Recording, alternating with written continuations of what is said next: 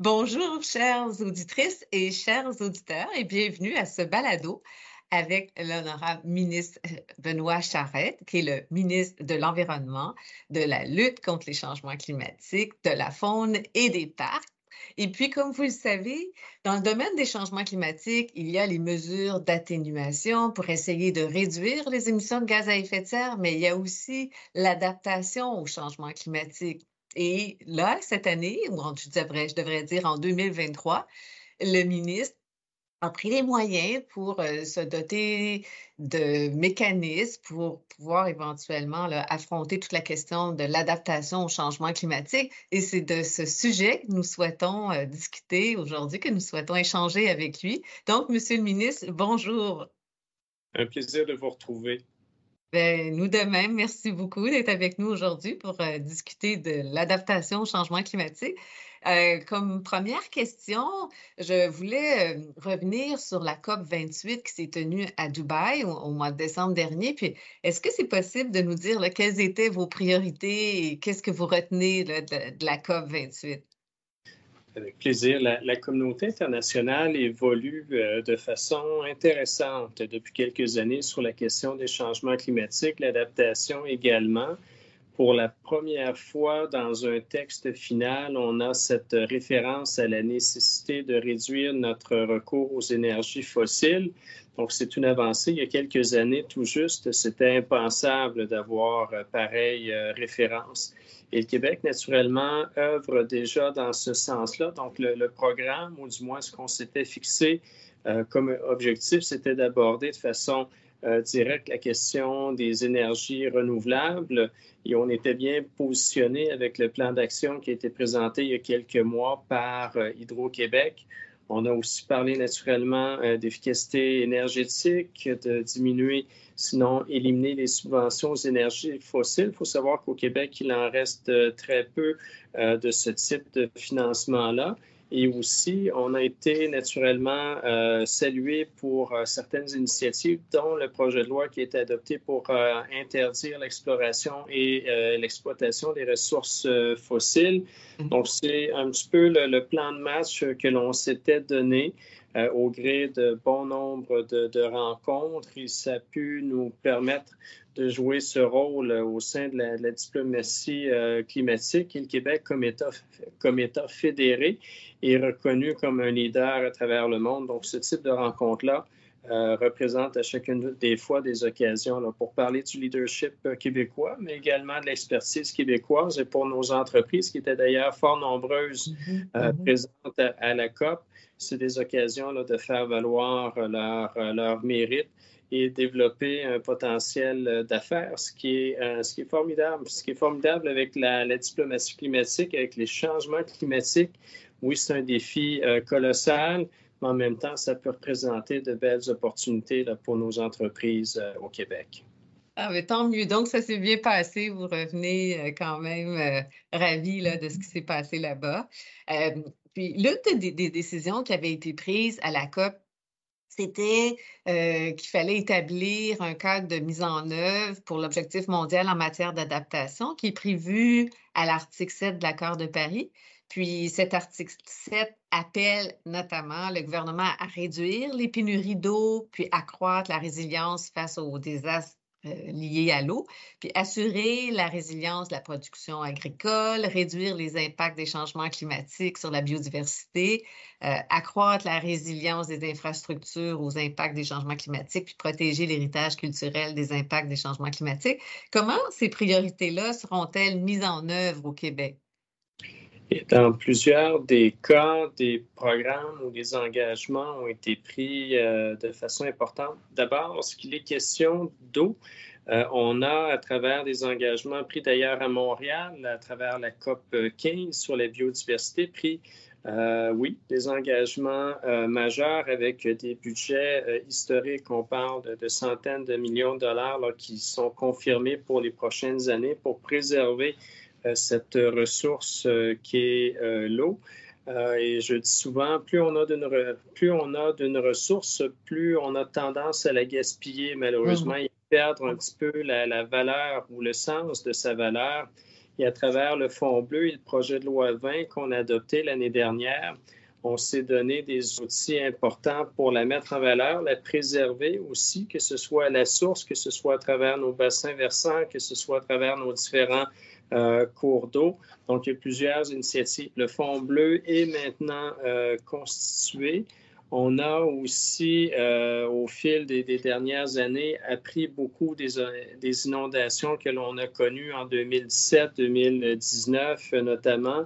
Et on a mis sur pied une programmation. On a aussi développé différents règlements pour protéger notre territoire, pour s'assurer qu'on a les mesures nécessaires pour bien... en fait, c'est le plan de protection du territoire, ni plus ni moins, dont je vous parle, qui va connaître dans les prochaines semaines certaines avancées importantes. On se souvient, on a eu une zone d'intervention spéciale au lendemain des inondations. On a eu par la suite...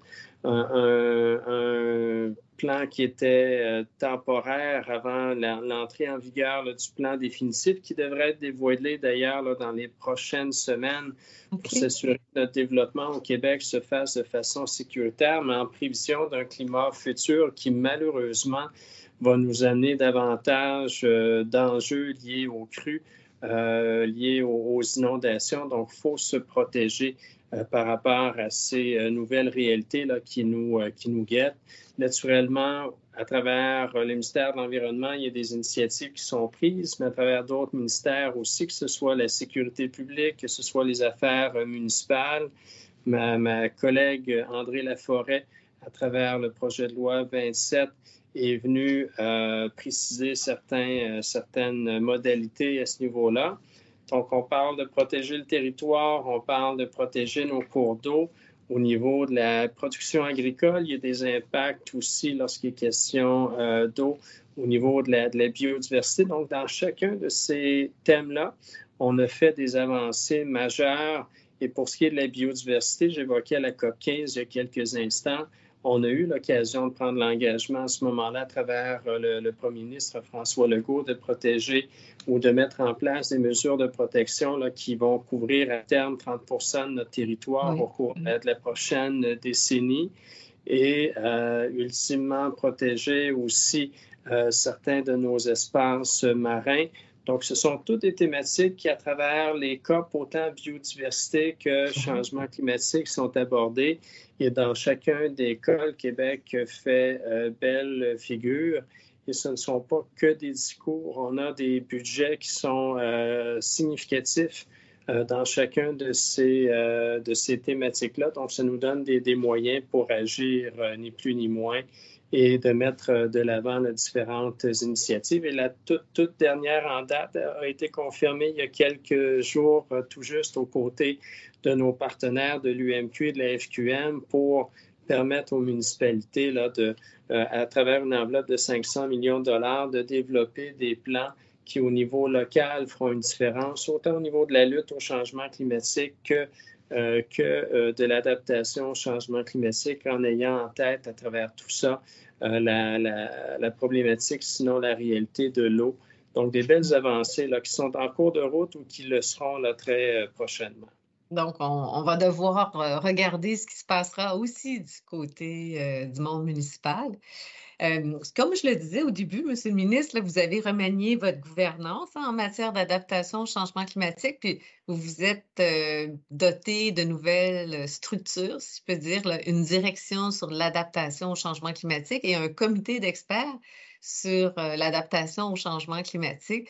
Quels sont les mandats là, de respectifs, soit de la direction de l'adaptation, puis aussi le comité d'experts?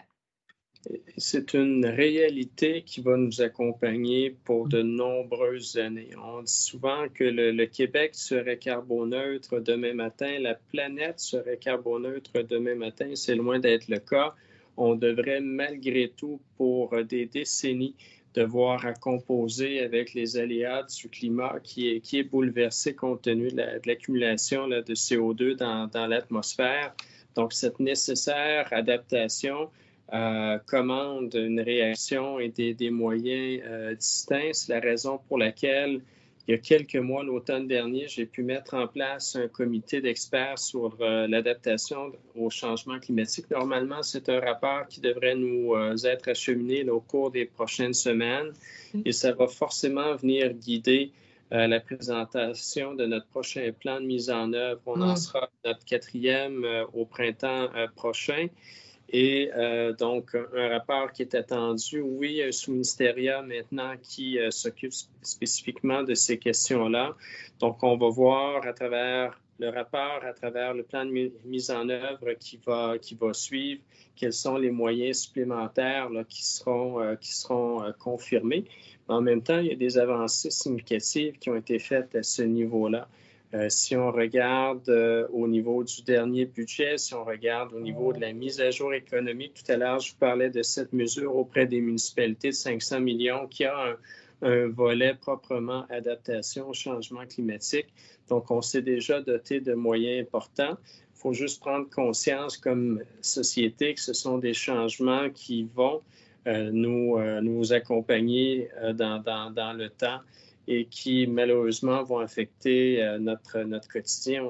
On évoquait les crues des dernières années, mais on se rappelle des feux de forêt derniers, des réalités au niveau de l'érosion des sols. Donc, c'est réellement là, des réalités qui vont nous suivre, qui vont affecter notre quotidien et qui nécessiteront des actions là, de la part du gouvernement du Québec, bien entendu, également des municipalités, des entreprises. En fait, toutes les couches de la société là, sont affectées par ces changements importants.